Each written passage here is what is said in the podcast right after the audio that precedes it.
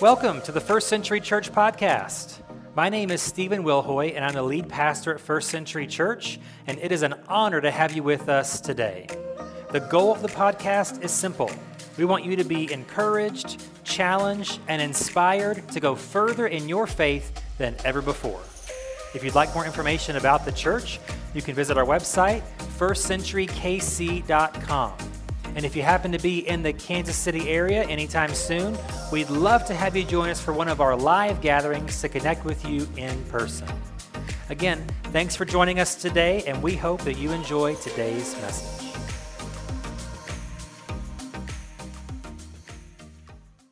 Okay, we are in the final week of this eight week long series uh, called Dear Church. We're looking at the letters that Paul wrote to various churches in the New Testament. Next week, we'll kick off a series that will still be letters, but not in this sort of way. They're more to people um, instead of to churches for the most part. And so today we're going to end in, we're going to get a two for one. We're going to be in 1st and 2nd Thessalonians of the New Testament.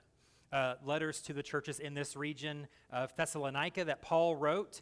And there is a theme that runs through both of these letters near the end of the Bible.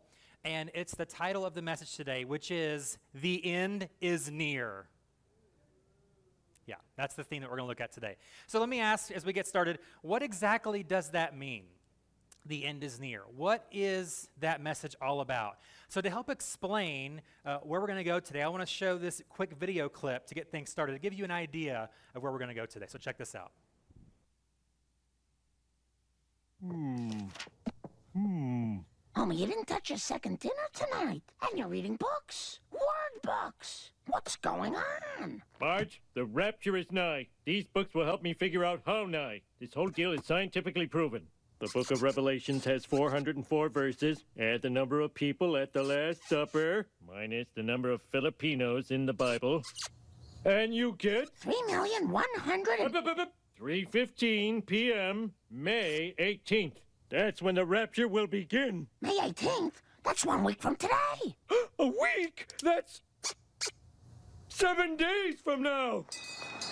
The world will end next week. Spend your children's college fund. Thaw that turkey now. This is Kent Brockman reporting live from downtown Springfield, where overweight doomsayer Homer Simpson is predicting the world will end next Wednesday. Homer, what turned you from sad drunk to mad monk? Funny story, Kent. It's the end of the world. God loves you. He's gonna kill you. Here's my angle. There's no way in God's heaven I should get into God's heaven. But maybe he'll let me in if I warn others the apocalypse is coming, as I previously shouted. I see. So that's where we're going today. We, we are going to talk today about the rapture. That is a theme that is, that is found within First Thessalonians and Second Thessalonians. We're going to cover what that is. That may be a term that you're familiar with. Maybe just now is the first time you ever heard that term or that word, rapture, which is not technically in the Bible, but the idea we'll read about in a minute is where we get that word from. Uh, so we're going to look we're going to look at four questions today to try to understand what this event is. That's an important event, and we're going to find out why. So four questions today about the rapture. We're going to find out what is it, when is it, what does it mean, and why does it matter. We're going to find out what the rapture is, when it is, what does it mean, and why does it matter. I will give you a heads up. We're going to be looking at quite a bit of scripture today, um, just so that there's no confusion on, hey, this is Stephen's idea of what this is, or this is his personal view or opinion. We're going to pull uh, everything we're looking at today from the New Testament, okay? So we're going to look at, again, these four questions about the rapture, starting with question number one What is it?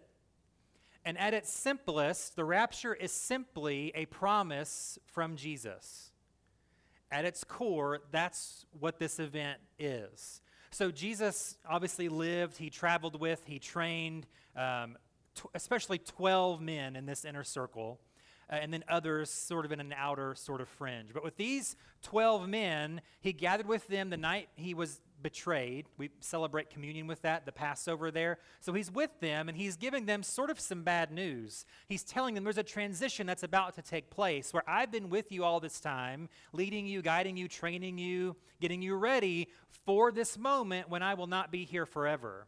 And so then, after this moment, Jesus is arrested, he's crucified, he dies, he's buried, he rises again. But he makes this promise here. Let's start in John 14 uh, to look at the promise that Jesus himself gives about what we now call the rapture. John 14, verse 1. Jesus says, Let not your hearts be troubled. Believe in God, believe also in me. In my Father's house are many rooms. If it were not so, would I have told you that I go to prepare a place for you? And if I go and prepare a place for you, I will come again and will take you to myself, that where I am, you may be also. And you know the way to where I am going. Skip down to verse number 8, John 14, verse 8. He goes on to say this I will not leave you as orphans, I will come to you. Yet a little while, and the world will see me no more, but you will see me, because I live, you also will live. So Jesus says, I'm going to go away for a little while to get things ready for you to come be with me forever. So he says he will go away, but then he promises he will come back. I'll not leave you as orphans. You're not going to be left alone. Now, part of that is he promises the gift of the Holy Spirit to come to be with his church and his followers and his people. But he also clearly says, I will come again. So, as we said, after this night, he's arrested, he's beaten, he's crucified, he dies, then he rises from the dead. And then, for about a 40 day period, the resurrected Jesus is then once again hanging out with his followers, his disciples, his people. And then he gathers them together for kind of one, they don't really quite know this yet, but for one last moment together before he actually does leave. So let's look at that. Acts chapter 1, verses 6 through 11. Look at this event where Jesus then leaves. It says, So when they had come together, that's Jesus and his disciples, they, his disciples, asked him, Lord, will you at this time restore the kingdom to Israel? He said to them, It is not for you to know times or seasons that the Father has fixed by his own authority. We'll come back to that idea of timing here in a few minutes. But he says this But you will receive power when the Holy Spirit has come upon you, and you will be my witnesses in Jerusalem and in all Judea and Samaria and to the end of the earth. And while they were gazing into heaven, as he went, behold, two men stood by them in white robes and said, Men of Galilee, why do you stand looking into heaven? This Jesus who was taken up from you into heaven will come the same way you saw him go into heaven. So, this is when Jesus leaves the earth. He ascends into heaven. But even at this moment, he promises he will come back. So, Jesus said he would leave, and he did. But then Jesus promised to return and the issue for Paul, as we'll get into the Thessalonian letters right now, is 30 years later, when Paul's writing, Jesus has still not returned. And there are a lot of issues with that, a lot of details that Paul has to kind of lead this church through to understand what's going on and what is going to happen.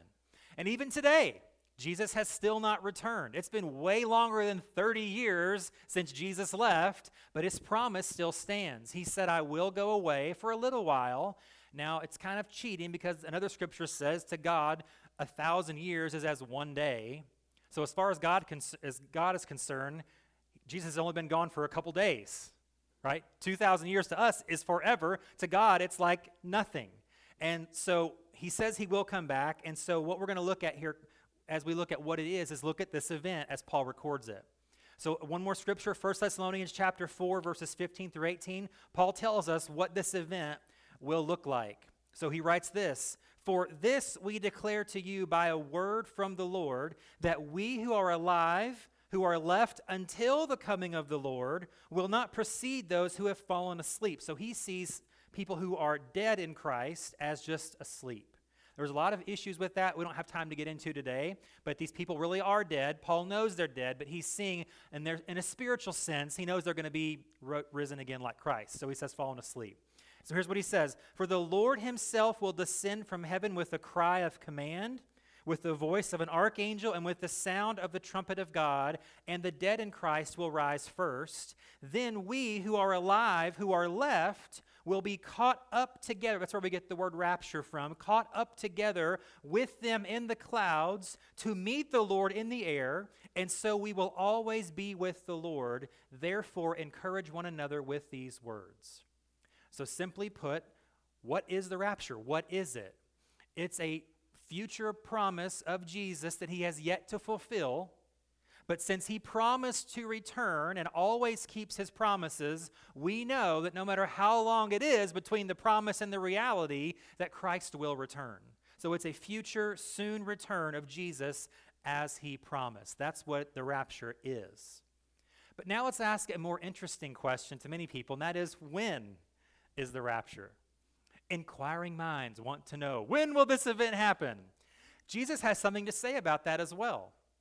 In Matthew 24, verse 36, Jesus says this However, no one knows the day or hour when these things will happen.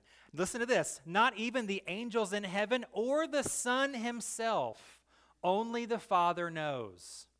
So when we ask, when is the rapture?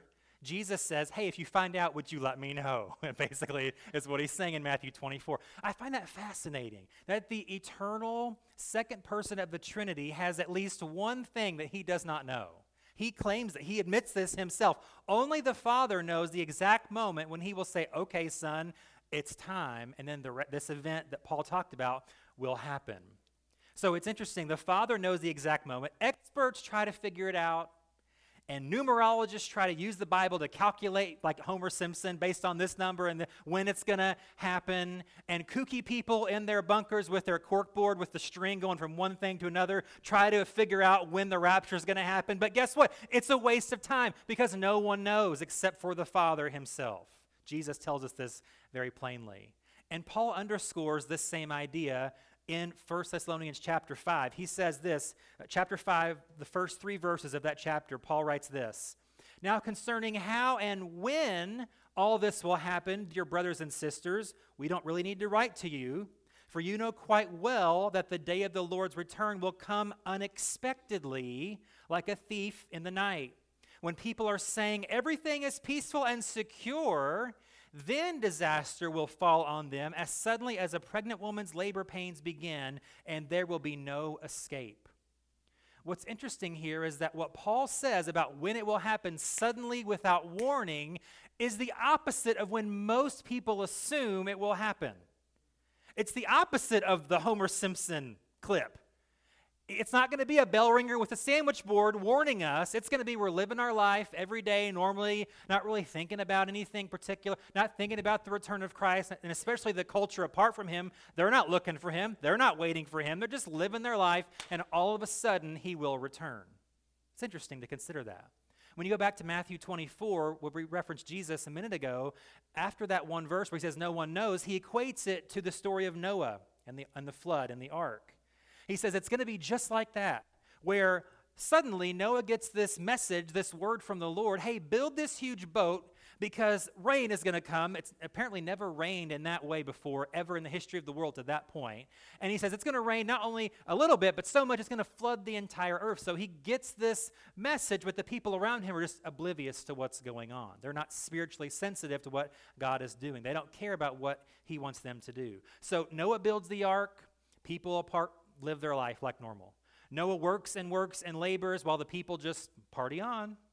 Noah gathers the animals. You would think by this time they're seeing animals in you know rows of all types going into this huge boat. They would you would think they would assume something's going to happen here. Like whatever Noah's been telling his neighbors or whatever, like, okay, okay, I get it now. But nope, they don't. They just, you know, keep going on, living life, doing their thing, eat, drink, be merry. And then suddenly, drip, drip, whoosh, basically. Noah and his family are tucked safely in the ark that God had told them a couple hundred years before to build. The animals are in there as God told him to do it. God shuts the door, drip, drip, drip, whoosh, and then this worldwide flood destroys everything and everyone except for the few people inside the boat. Jesus says that is exactly what his return will be like suddenly and without warning. So it doesn't do any good to try to figure out when exactly, if it's May 18th at 3:15 p.m., because no one knows, and it's not going to be maybe in the way that we think. We don't know when, but we do know it could be at any moment. It's imminent. And when you look at the writings of the disciples of Jesus and the people that wrote the New Testament, they were under the assumption, under the belief that Christ would return in their lifetime. They're not, they're not, even Paul says, then we who are alive and remain will be caught up in the rapture. He's assuming Jesus is, is going to come back any moment. He had this assumption, this thought, this belief in the imminent return of Christ. Now, it didn't happen, but I'm guessing he went to his grave believing and hoping and waiting for that moment. Even the next to last verse of the Bible shows this to be true. That's how the Bible ends. When John has this revelation of the end of days, which we'll, we'll get to Revelation in a minute, so just buckle up, everybody, okay? You came for Thessalonians. We're going to get into Revelation in a second. But when John has this revelation, the final thing Jesus says to him is, Behold, I'm coming soon. And John's response to that is, Yes, come quickly, Lord Jesus. And then that's the end of the Bible. Even the end of the entire Bible has this expectation of the soon return, the imminent return of Jesus. And John had that belief. All of his believers had that belief. Now, there's one issue as we continue in Thessalonians here. If that is true, if we don't know when it's going to happen and we can't pinpoint it, and it could be at any moment, then Second Thessalonians chapter 2 could be problematic.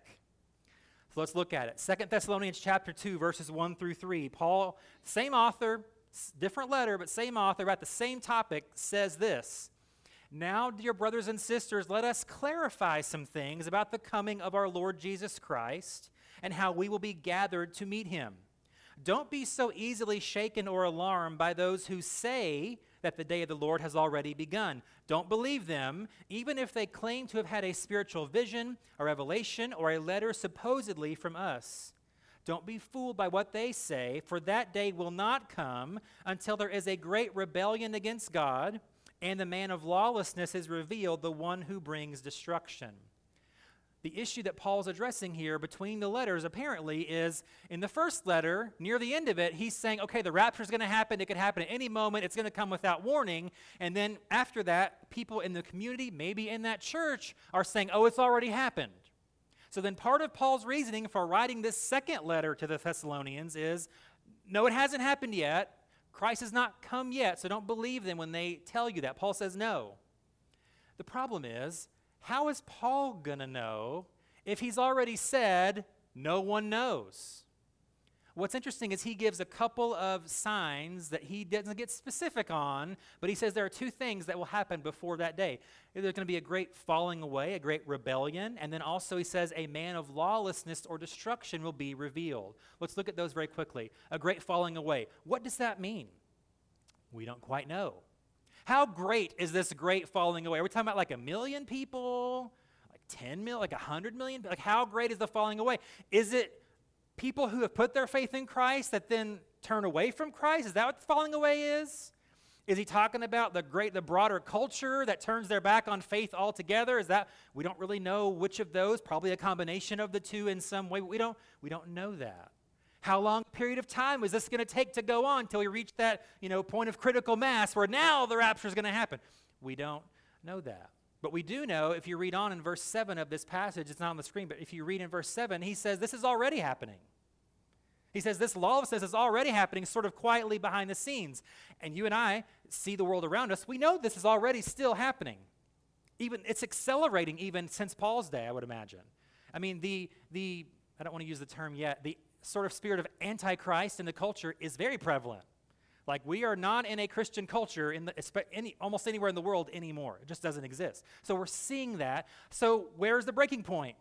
We don't know, but we know that what Paul's saying was already happening in his day, is still happening in our day, but that's one of the two signs. The second one he talks about, he says, the man of lawlessness will be revealed. He says that this person in this same chapter, chapter 2, is being held back right now. Or whenever this person appears, they'll be held back until they're, until God, it says, get, moves out of the way. So this person, the man of lawlessness, is obviously, we presume, who?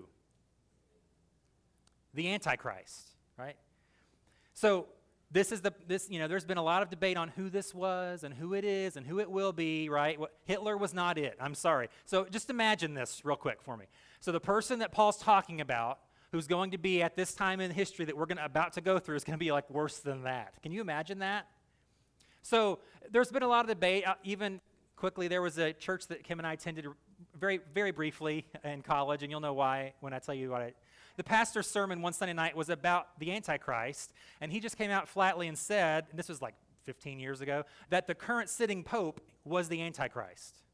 That was his sermon. And I was like, yeah, we're going to go find another church now, right? Because that's just crazy. That's just insane. Like, who, you know, right? So there's always, who is it? When's it going to happen? We don't know. We don't know who it is or when it is, but God says that before, or Paul says that before this rapture happens, the falling away will kind of reach this critical mass and then whatever number that is or whatever time frame that is and this person will be revealed he'll be around in some form or fashion until god moves out of the way and then all these things happen but that leads to the third question another interesting question that we will talk about for a minute and that is what does it mean what does the rapture mean why, why is it important so we know that it's the promise of the long awaited return of jesus but the question is is there any other significance to that event besides the believers that are caught away with him, besides all those cool things, what else can we learn about what the rapture does? Well, what we know is that it seems to kick off a series of events that leads to literally the end. So the title of this message is it's the end is near, but then once this event happens, the rapture, then the end is really set in motion. Events will happen that, that are just there. So let's look through very quickly what some of these events will be, and I'll reference where they are. We're going to be in Revelation for a few minutes. We're going to be there on it's on Sunday later on, but we're going to look at it here. So we see this event in 1 Thessalonians chapter 4, but then when you go into Revelation, really what that kicks off is what uh, Revelation chapters 6 through 11 kind of describe as the tri- Great Tribulation. So it's about this, we believe, based on some of uh, Daniel's prophecy and some other things in Scripture, about a seven year period of just utter darkness. So the rapture happens, Christ is in the clouds, the dead in Christ rise to meet him. If we're alive and we remain, we're caught up with him. But then after that is just seven years of famine, war, plague, evil, pestilence, disease, persecution, and death. So, not something that we really want to stick around for, right? Which we'll, we'll get to that before we're done this morning. And so this man of lawlessness then will just totally step into full view. Once God moves out of the way, then it's like his time to shine, if you will. And in some way, we don't know all the details because a lot of here's the here's not the problem. Here's the difficulty with Revelation. There's two main issues. One, a lot of it is is described in odd ways, not literal ways. A lot of figurative language, a lot of symbolism in Revelation. That's one main issue. The other main issue is that it's not really written in chronological order. So when you read 6 through 11, it's sort of happening in this period of time. Then stuff way near the end is probably just after that or but it's like why is it 10 chapters later? It doesn't it's not written in that way. John's revelation must have been like a wild, crazy psychedelic thing. I mean, it's like, you know, insane. So he's kind of writing things down and trying to figure it out as he goes and what he's seeing here. Then I, so when he says, then I saw this, it doesn't necessarily mean that's the next thing to happen. It means that then he's right, okay, then I saw this. He's just making a, a bullet point of what Jesus shows him in this revelation. So anyway, we have this seven years of tribulation. Things are not good. Uh, at least a third of the world dies in some sort of crazy, tragic event like at one moment here. It's, it's wild. So then this is seven years of terrible, basically, literally hell on earth. Then we get to Revelation 19 and we see Jesus riding on a white horse. So all these like, you know, stories of the the, you know, knight on a white horse come straight from Revelation 19. That's where that's the, you know, where it started from here. He literally comes, and then the Antichrist, this man of lawlessness, when Jesus comes, he just destroys the dude, throws him into this lake of burning sulfur and fire, right? So that guy's out of the way. Then that ushers in a thousand year, it's called the millennial reign of Christ. So we have seven years of bad, then Jesus comes, and now we have a thousand years where Jesus reigns on the earth for a thousand years. It also says we will reign with him. Interesting to consider that. Now, you, there's two ways to read that. Again, I don't have time because I know the Chiefs are going to kick off in an hour and a half and you're aching to get out. But some people would say, well, no, it's just believers who died during the seven year tribulation who will reign with Christ there does seem to be there that as well, but there are other scriptures that talk about believers who will reign and rule with Christ. That would have to be at this moment. Because we're not going to do it later on in heaven. He's the only one ruling that domain. So it's going to be in this period of time, a thousand years of total peace. The reason this happens is because Satan himself is thrown into a, it's described as a bottomless pit. Okay? So it's like, it's like if Red Robin with their bottomless fries, just imagine Satan bottomless pit, okay? So he's in there, thousand years of peace. We reign with Christ on earth for that thousand years. Then Satan is released. He builds, like, think Lord of the Rings now. He's building this army, this huge army that the scripture says is too numerous to count. So every evil power, principality, person ever, right, is going to gather and they're going to surround God's people. Now, how many of you have ever, have ever had your expectations just totally not met with something? Maybe you're told, man, this restaurant is the best in town, and you go there and you're like, eh, you know.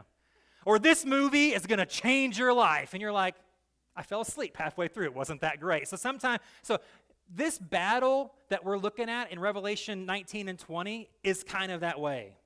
Satan is he escapes from a thousand years in this bottomless pit. He's going to roam around the world and the universe and get every evil power and surround God's people and for this epic battle, right?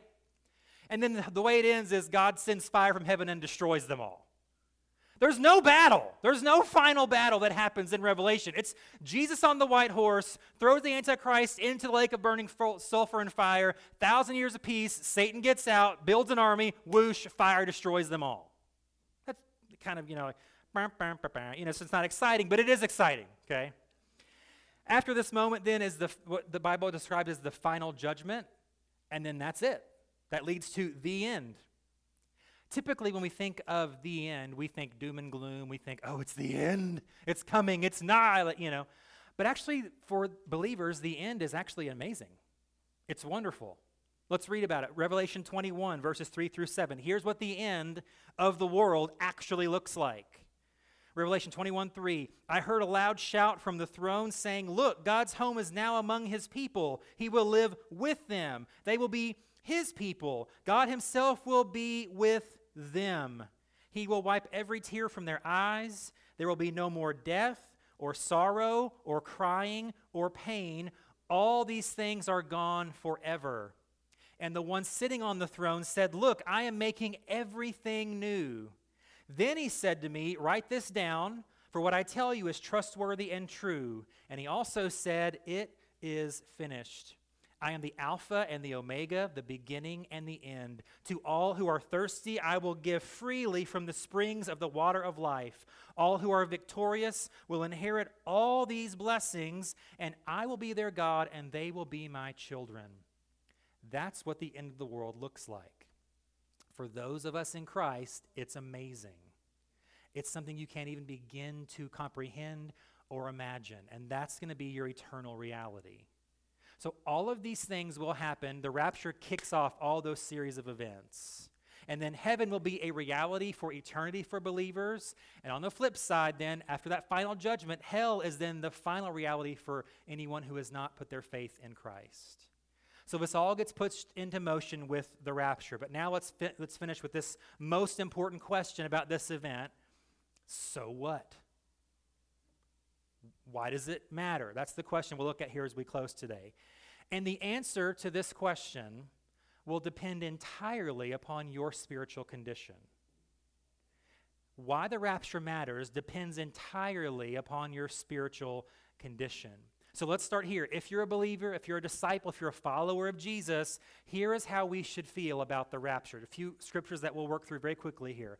If you're a believer, here is how you should feel about the rapture. Titus 2:13, he writes this, "While we look forward with hope to that wonderful day when the glory of our great God and Savior Jesus Christ will be revealed." This future event of the rapture should fill you with hope. Because this life stinks.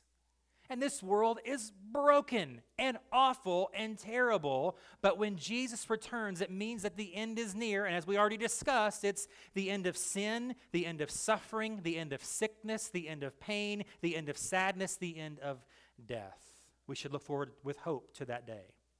And then Second Thessalonians chapter 2, 16 and 17, Paul again here writes, Now may our Lord Jesus Christ himself and God our Father, who loved us and by his grace gave us eternal comfort and a wonderful hope, comfort you and strengthen you in every good thing you do and say. So, like it should bring hope, it also should bring comfort. You do not have to fear the afterlife. You don't have to hear about the rapture's coming and it's coming quickly and it's coming suddenly and without warning, and you're like, I'm not ready for that. that doesn't have to be your reality, which we'll get to in a minute. And we also know in first the, the way that Paul introduces this entire concept in 1 Thessalonians chapter 4 is he says, The reason I'm writing you about this is so that you're comforted about your loved ones who have already passed. He says, I don't, I don't want you to grieve like those without hope. So then he tells us those who are dead in Christ, we will see them again. We'll be with them even at this event in the rapture and then with them in eternity forever. That's really the main point of emphasis that starts this whole discussion about the event of the rapture is to bring comfort to us in times of grief. And then here's another thing here Hebrews 9 27 and 28. We should be excited about this event called the rapture. We should anticipate the return of Christ. Let's read that. Uh, it says, Just as each person is destined to die once, and after that comes judgment, so also Christ was offered once for all time as a sacrifice to take away the sins of many people. He will come again, not to deal with our sins, he came for that the first time, but to bring salvation to all who are eagerly waiting for him. Remember, the first century Christians believed he would return in their lifetime. They would see this event, they would live through this event. So let me ask you, Christian, do you expect, anticipate that Jesus could return today? Do you expect, anticipate that before I finish this sentence that you know it could have happened. That would have been amazing timing. We would not have remembered that moment in eternity future but it could have happened and it would have been epic right? So he could have he could come at any moment. We hope that he does. I want to be like john in revelation 22 yes come quickly lord jesus. I got nothing else left that's more important than being in eternity with you. I got nothing else that i want to see happen. Yeah, i got kids that i would like to see grow up and graduate. I'd rather be with jesus in eternity than to see anything else happen, have anything else happen, any other huge milestone event. I don't care. That's what I'm looking forward to. And as a follower of Jesus, I hope that that is our heart. But until Jesus returns, we do have work to do. And we see that here in chapter 5 of 1 Thessalonians, verses 23 and 24. Says, Now may the God of peace make you holy in every way. May your whole spirit and soul and body be kept blameless until our Lord Jesus Christ comes again. God will make this happen, for he who calls you is faithful. So we expect, anticipate, hope for that return any moment, but until then, we're to live for him. Put him first, love him most. Not out of obligation, not so that I can earn this rapture if it happens in my life, not so I can earn salvation, but out of love for him, out of devotion to him, out of excitement for him living for Jesus. But what that doesn't mean is that we live in this bunker mentality. I'm going to watch the sky and live for Jesus and just close my wall myself off. No, Paul, Paul says don't do that either. Here's what he says in Second Thessalonians chapter 1. I know we're going back and forth, back and forth, but here we go. Second Thessalonians chapter 1, verses 11 and 12. He says, So we keep on praying for you, asking our God to enable you to live a life worthy of his call. May he give you the power to accomplish all the good things your faith prompts you to do. It's an active faith, right? Then, verse 12, then the name of our Lord Jesus will be honored because of the way you live, and you will be honored along with him. This is all made possible because of the grace of our God and Lord Jesus Christ. So, Paul says Christ is honored by whom? By the people around us. How? Because we're living out our faith. If you're not living it out, if you're not actively serving him for others to see, like I'm not bunk, I'm not hunkered in the bunker, right, with my with my board here trying to figure out when the rapture is going to happen. I'm not I'm not just going to read the Bible, you know, by candlelight. Like I'm going to be actively doing the work of the ministry, actively living out my faith so that Christ can be honored because of that. Okay, so I'm going to close with this. I'm, I'm, gonna, I'm almost done. So let me just say this. If you're a Christ follower, my hope is that you live with this expectation of his return, that you expect him to come any moment. And that brings hope and peace and joy as you live out your faith. Let me just say this, though, as we close. I, I, I can't, I can't share something like this and not come on the other side of it, the other side of the coin. And that is maybe you're not following Christ. And so this kind of freaks you out this kind of scares you or concerns you. Maybe you're like Homer Simpson, right? I know and I'm there's no way in God's heaven I'm going to get into God's heaven, right? Maybe that's where you are. Can I just tell you you can have the same hope and peace that I have about the return of Christ? And it's nothing special about me. Like, I don't have hope and peace in me for his return. I have hope and peace in Christ for his return. I have hope and peace in Christ because of his first coming that purchased my salvation, that offered it as a gift to me, that all I have to do is receive that, and then everything is brand new. My outlook on life now and on eternity to come is totally different, all because of what Christ did his first time he came. The rapture is called the second coming because he already came once, right? To deal with sin, to die for our sins, so when he comes again, we can then be raptured with him and be with him forever and ever. And all one must do is put their faith in Christ, and that can be your reality for waiting on the rapture as well. Let's pray. God, we do thank you for your son Jesus. We do thank you that you sent him to earth once already to deal with sin, to be the perfect, sinless, spotless sacrifice for our sin. And then we thank you for the promise of his soon return. We don't know what soon really means as far as you're concerned, but we believe it could be at any moment. We believe it could be before this day is done. We believe it could be at any, any moment in, in the future. And so we await with hope and joy and peace and anticipation for your return. Help us to live out our faith as we wait for you and live in our faith with you. But for those who may be here and maybe they have not made that decision, that commitment to put you first, to seek you as their salvation for their sins, today can be the day where everything changes for them as well. Instead of dread for that event to come, it can be hope and anticipation and excitement. And all they must do is put their faith and hope and trust in you to secure their salvation. Thank you for salvation. In Jesus' name, amen.